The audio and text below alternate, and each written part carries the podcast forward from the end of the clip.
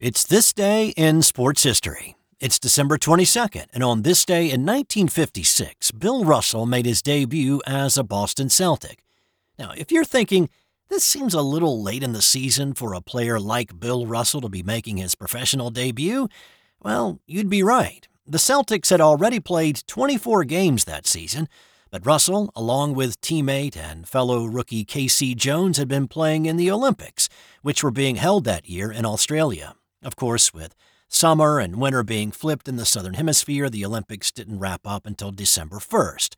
Russell led the Olympians to the gold medal, and now he and Jones settled in as pros after also leading the San Francisco Dons to back to back NCAA titles in 1955 and 56.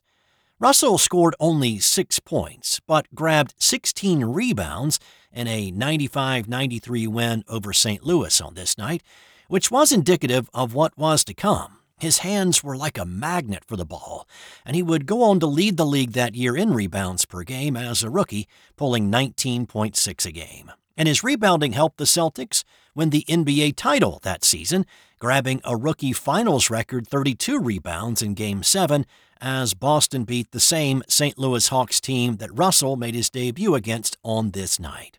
It was the first of 11 NBA championship rings Russell would earn. But here's the thing Bill Russell himself said that he was not a basketball player, he was a man who played basketball.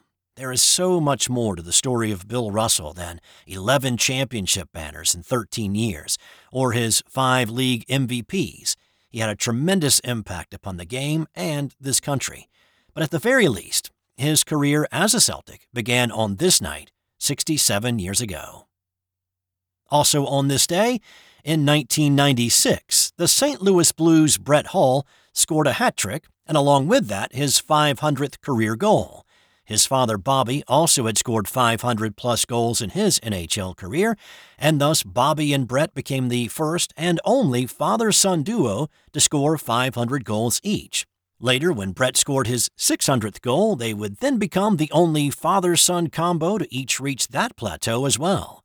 The Golden Jet finished with 604 career goals, and Brett ended his career with 741. And sticking with hockey, in 1982, Wayne Gretzky got in one of only three fights in his 20 year career, and it's the only one where there is video footage still remaining. On this night, he dropped the gloves against the Minnesota North Stars' Neal Broten.